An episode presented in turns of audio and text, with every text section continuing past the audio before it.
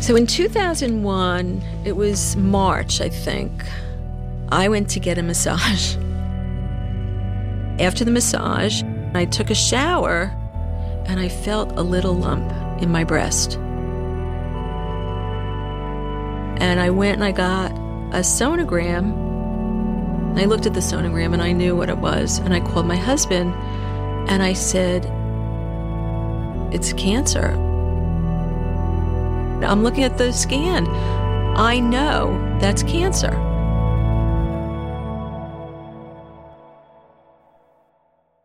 My name is Deborah Axelrod, and I am a breast surgeon.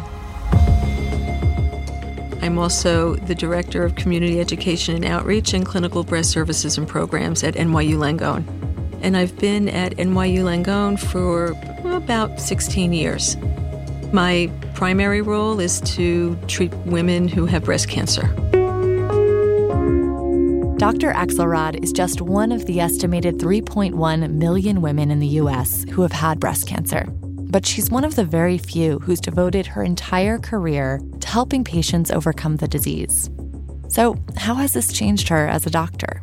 You know, you'd think I, I would be a real softy with patients having had breast cancer but I think it gave me maybe a little bit different view of what it was like. And what can she tell us about a cure? I think it's just a matter of time before we find a cure for breast cancer. And in the meanwhile, people are living a lot longer. From SiriusXM and NYU Langone Health, this is Vital Signs, where medicine is made personal. I'm your host, Maggie Van Dorn.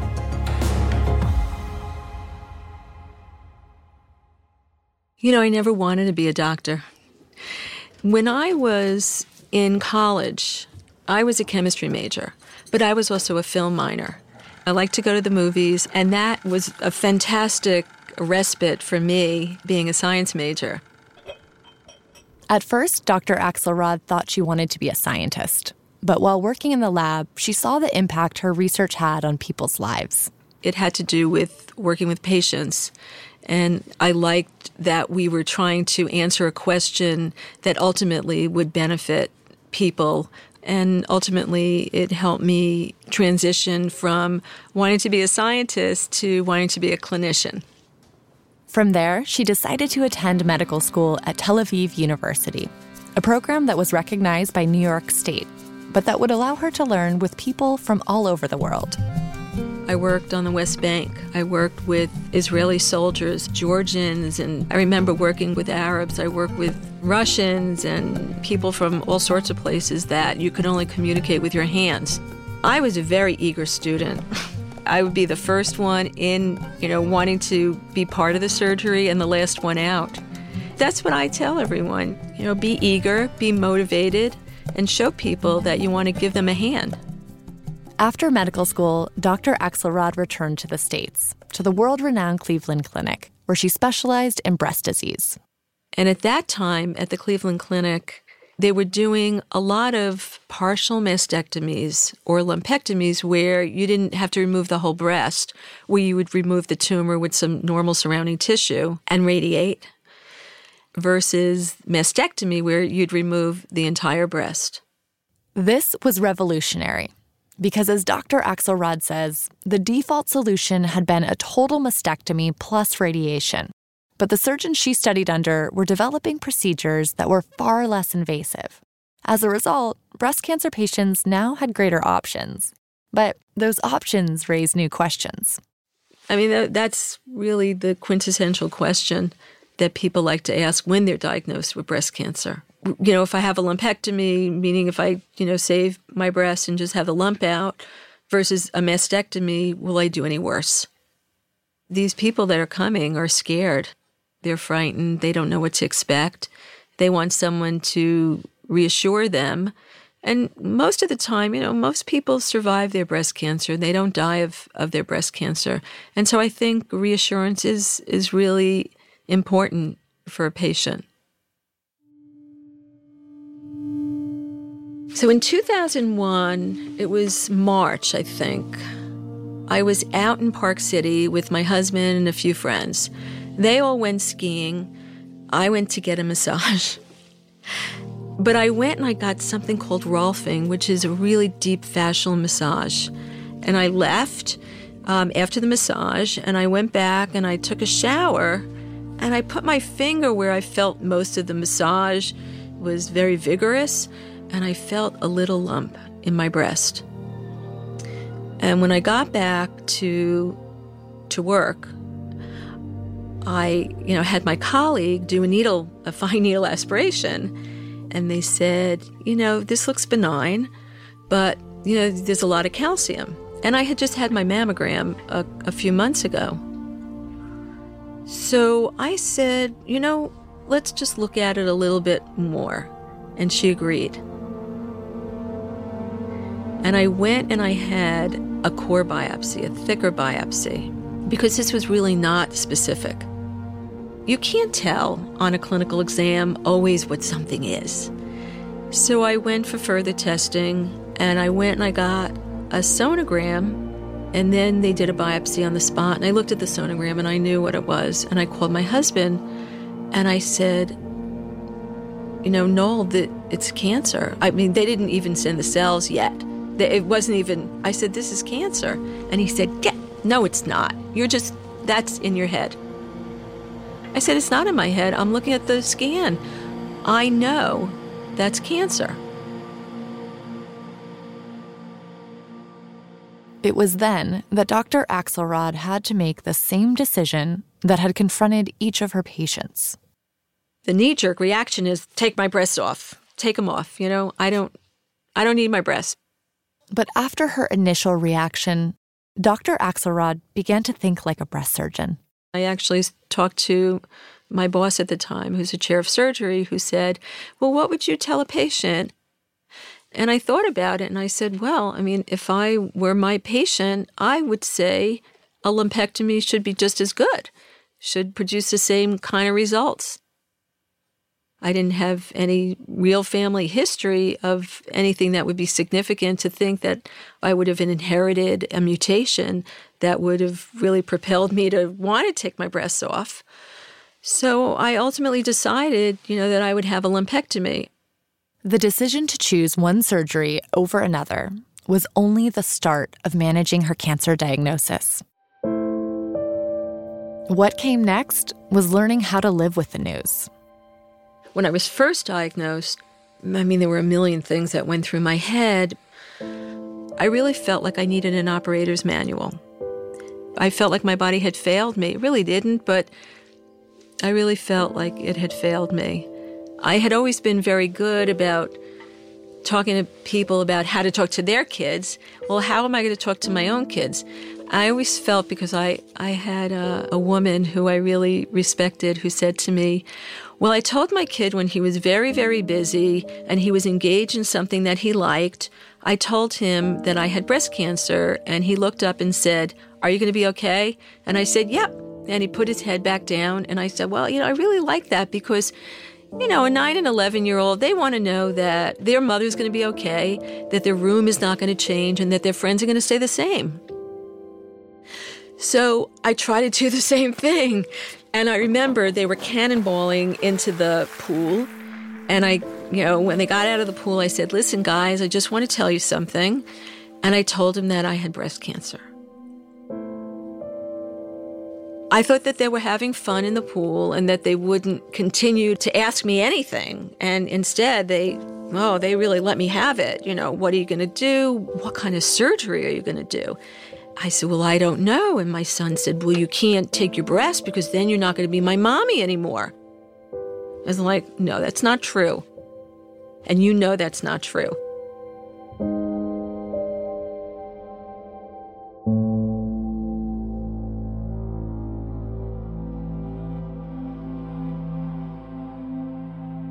the interesting thing, which I still do, and I still use this as a coping mechanism, and I tell patients this you can only think about your disease several times a day.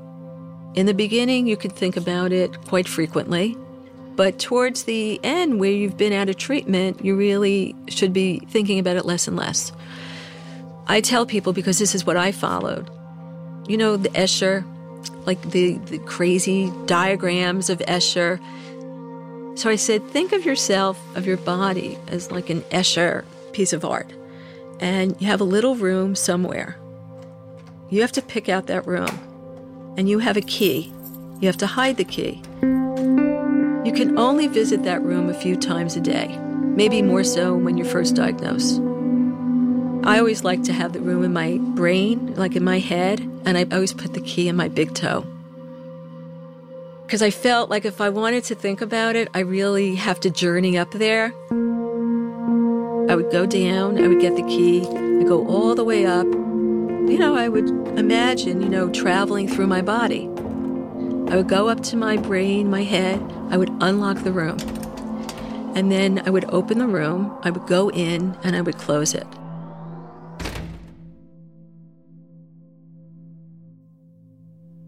Lots of times I would just cry. And I would visit the room several times a day, and then I couldn't visit it because I was a mom of young kids and I couldn't be distracted. So I would lock the room and then I would go do whatever I had to do. And I found myself visiting the room less and less and less. I think that's a very good mechanism of coping. It really worked because otherwise it can be all consuming. You cannot let that happen.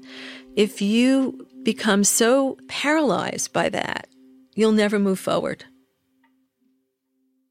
This strategy not only helped her manage her emotional life, it also enabled her to continue her work. I had the surgery. Ultimately, I had a lumpectomy and one of those lymph node biopsies and I had radiation. I worked through my radiation. So I would see patients and then go and get radiated. It was like totally weird, but it it was fine. And it worked for me. I also had chemotherapy before the radiation, and that was also, you know, you have to take off a, a day or so. But I really tried to push myself because I felt when I was working, it was good because I can concentrate on work. And then when I was home, I could be with the kids. And I really, again, tried to have these boundaries. So, how does this experience change her as a person and as a doctor? You know, you'd think I, I would be a real softy with patients having had breast cancer but I think it gave me maybe a little bit different view of what it was like. I think I got a little tougher because I wanted to put things in perspective. Instead of saying, let me tell you that you are going to be fine, I, I had to give them a little bit more tough love. I can't say to someone, you're going to be 100% fine. You know, people like to ask that question can you promise that I'm going to be okay? Frankly, the only way that you know you're going to be okay after breast cancer if you die of something else. But you know, if you look at the statistics, far more people get breast cancer than die of breast cancer. And why would you be any special person that you would succumb to the disease? At NYU Langone's Perlmutter Cancer Center, every cancer is treated differently. This is called personalized medicine because treatment is based on the unique genetics of each person and their disease we're able to look at the signature of the tumor, so the genes and the proteins. You know, all that juicy stuff in a tumor is very good to look at because it can help predict how that person's going to behave. So I've been using those tests routinely since 2003 in particular instances, not everyone, but it can help decide whether or not chemotherapy is going to be beneficial, or maybe where you thought chemotherapy would be beneficial, where it won't, where it won't help, where you shouldn't offer it, where maybe just anti hormonal therapy would be indicated. You know, when I started my practice, it was in 88. And in 88, everyone with over one centimeter cancer had chemotherapy. Obviously, we are so far along with being able to understand the different type of breast cancers. There are many, many different types of breast cancer. And so that's where we're headed. I think it's just a matter of time before we find a cure for breast cancer. And in the meanwhile, people are living a lot longer. We have so many survivors. And with that, that's like, I think, our new challenge also is to figure out how people who have aged with cancer can live full, healthy lives. It's not like you got breast cancer and you're not around anymore. So they survived, but they got, you know, brittle bones, they got coronary disease, they were obese, they went into menopause, they couldn't have babies, nobody ever talked to them about fertility. So at least now we're focusing on survivorship. And just as personalized medicine helps her treat patients, Dr. Axelrod also sees it as paving the way for a cure. I think that we are going to find a cure for breast cancer because I think the cure will come from the laboratory. It's going to come from understanding the different signatures of breast cancer.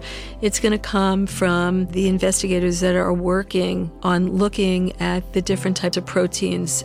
We are understanding so much more on a molecular level, a cellular level, and that's what personalized medicine is all about. I think the cure is out there, and I think that it's only a matter of a short period of time before we understand that. It feels daunting to speak about a cure for any kind of cancer.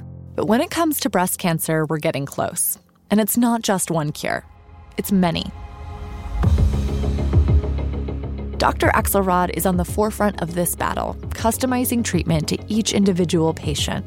And not only is she keeping them alive, she's helping them achieve greater quality of life long after breast cancer. Along the way, her patients have helped her too. And together with her friends, family, and colleagues, they've made Dr. Axelrod who she is today. I feel I'm just about the luckiest person in the world. I, am really lucky. I'm lucky with my kids. I'm lucky with my husband. I'm lucky with my relationships. I am very lucky with my patients. I have very good relationship with, I would say, 99% of my patients. I have a practice for three decades. I've learned a lot, you know, from the patients. A lot, a lot. Vital Signs is a co-production of NYU Langone Health and SiriusXM. The podcast is produced by Jim Bilodeau, Julie Canfer, Rob Schulte, and Keith King, with sound design by Jim Bilodeau and writing from Julie Kanfer. SiriusXM's executive producers are Beth Amin and me, Maggie Van Dorn, in partnership with Allison Clare and Jim Mandler of NYU Langone Health. Don't miss a single episode of Vital Signs and subscribe for free wherever you listen to podcasts. To hear more from the world renowned doctors at NYU Langone, tune in to Doctor Radio on SiriusXM Channel 110 or listen anytime on the SiriusXM app. For the Vital Signs podcast, I'm Maggie Van Dorn. Join us next time as we bring you the stories of medicine made personal.